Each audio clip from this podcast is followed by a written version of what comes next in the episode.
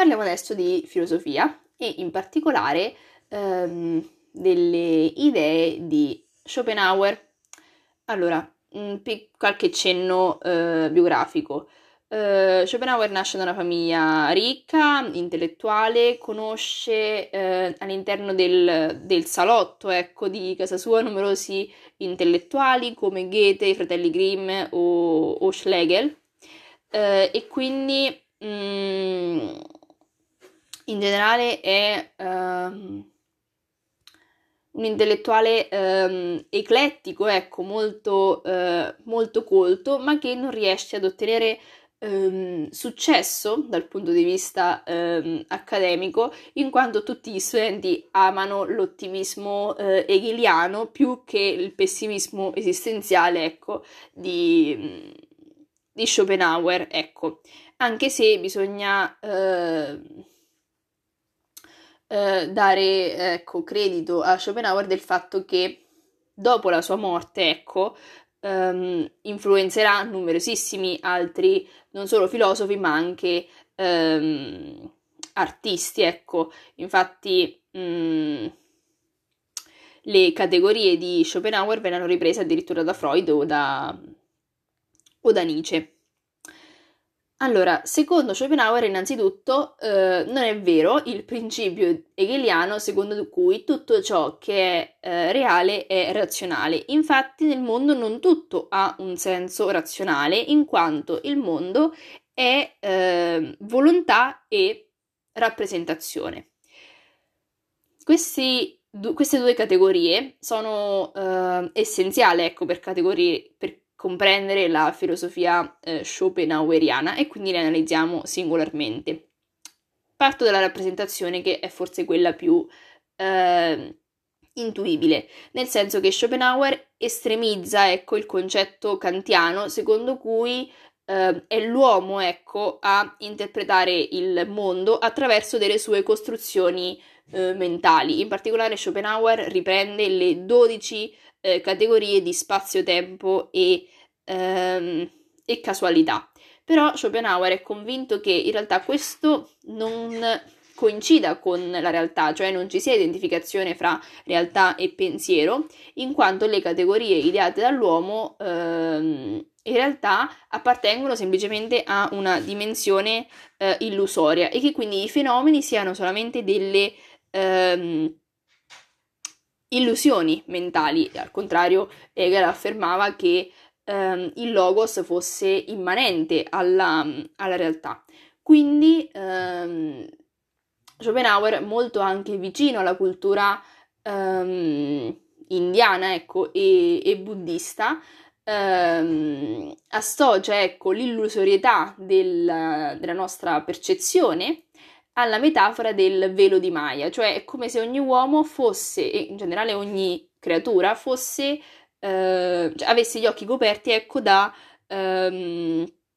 da un velo che deve essere squarciato per effettivamente raggiungere eh, una condizione più,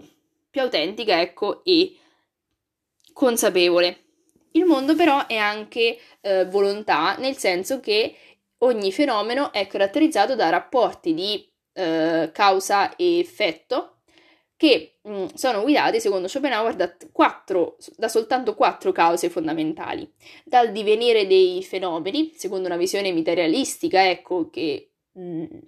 in cui le leggi biologiche ecco, e naturali mh, mm, hanno effettivamente la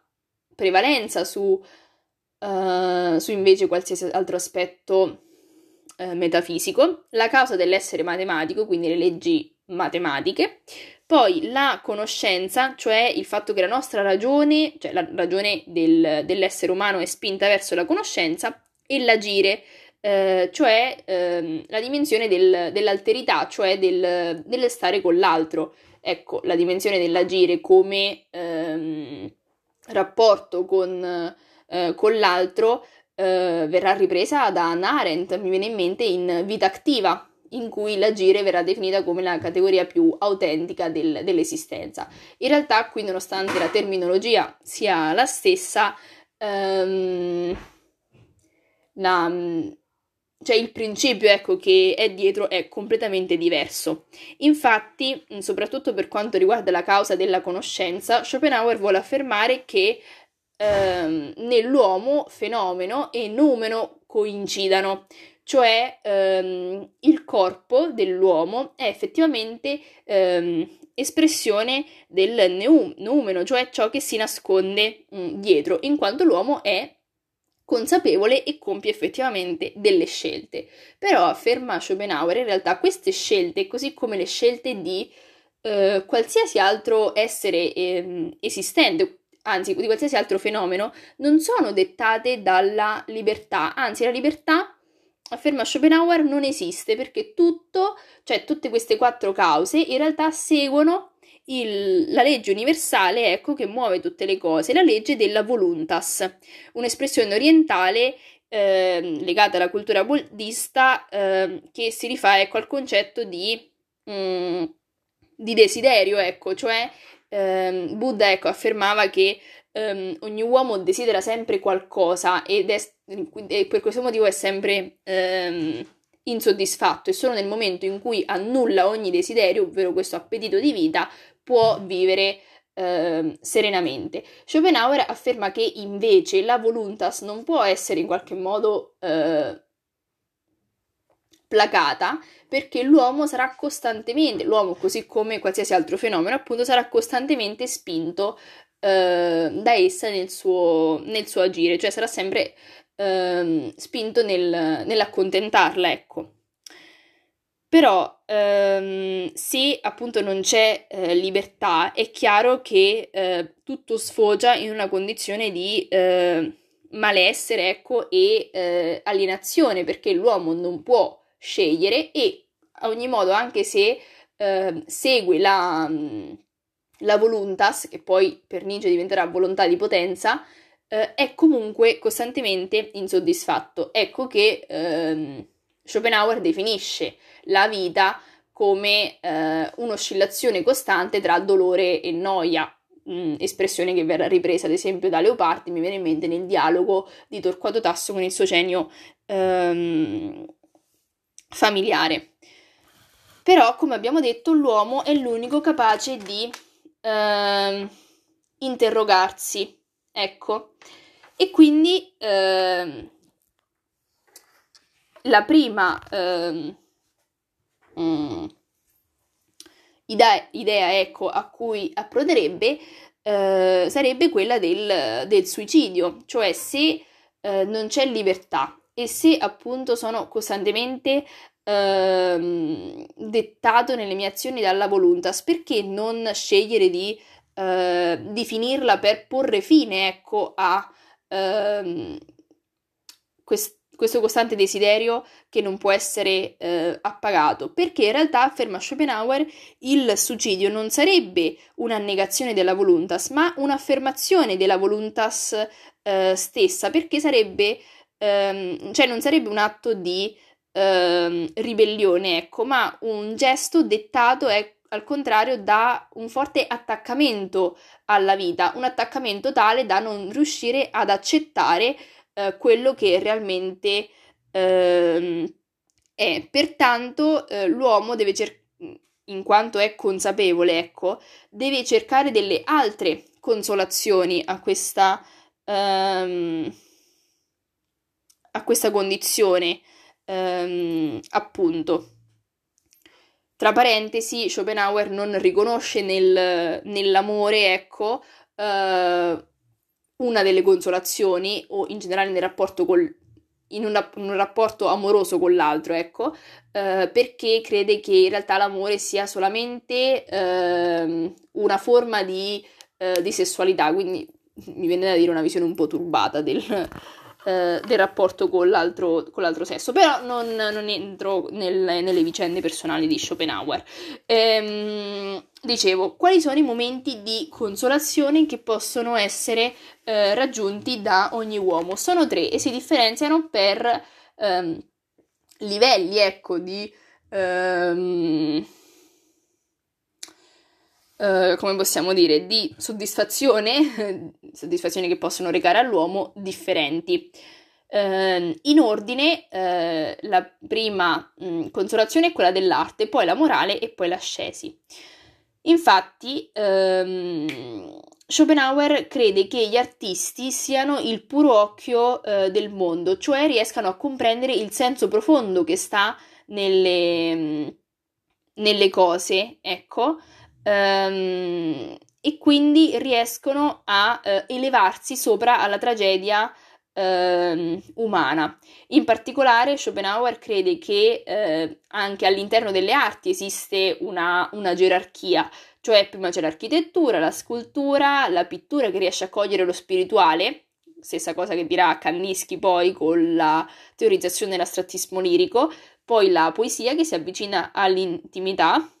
la eh, tragedia che riesce a incarnare quelle che sono le cause delle sciagure eh, umane, ecco, e questo poi Nietzsche, ricordiamo, con la nascita della tragedia, eh, divisione tra Pol- eh, Dionisiaco e Apollineo. Eh, infine, però, la forma più alta di arte, secondo Schopenhauer, è la, mu- la, musica, che riesce a cogliere il cuore delle cose, perché la musica non è eh, materica, bensì eh, ideale, e quindi può ehm, provocare, ecco, negli, negli uomini un una sorta di breve eh, incantesimo, ecco, che gli fa intuire la, la volontà e in qualche modo, eh, appunto, gli fa sentire una, una dimensione di eh, consolazione. Questa visione è molto romantica, romantica nel senso appartenente al periodo romantico. Il secondo tipo di consolazione, un gradino più in alto rispetto all'arte, è quello della morale. Secondo Schopenhauer, per morale si intende il vero amore, cioè non quello legato alla sessualità o alla vita di coppia, ma sentire l'ingiustizia eh, e quindi provare un sentimento di empatia verso ehm, l'altro da me, cioè quando si riconosce che questo vivente sei tu, cioè che tu ti puoi identificare, ecco, con l'altro. E qui sicuramente eh, riscontriamo le stesse categorie che poi verranno eh, riutilizzate da eh, Levinas, ecco, con ehm, la riscoperta nell'infinito, nel, nella trascendenza, ecco, del, dell'altro. Però, eh, afferma Schopenhauer, la morale non è un tipo di elevazione sufficiente perché provando empatia verso l'altro effettivamente ancora si patisce come ehm, dice il termine stesso, cioè ancora si prova eh, dolore e quindi si è attaccati alla vita. Quindi l'ultimo gradino è quello dell'ascesi, cioè si deve ricorrere a ehm, questo massimo livello di beatitudine che ancora una volta ricalca la filosofia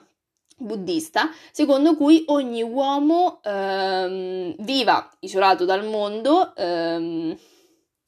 in una dimensione, ecco, che eh, richiama un po' il, il, nirvana, in cui non abbia nessun obbligo, nessun desiderio e sia lontano da ogni, eh, da ogni tipo di aspetto, ecco, della vita eh, pubblica anche.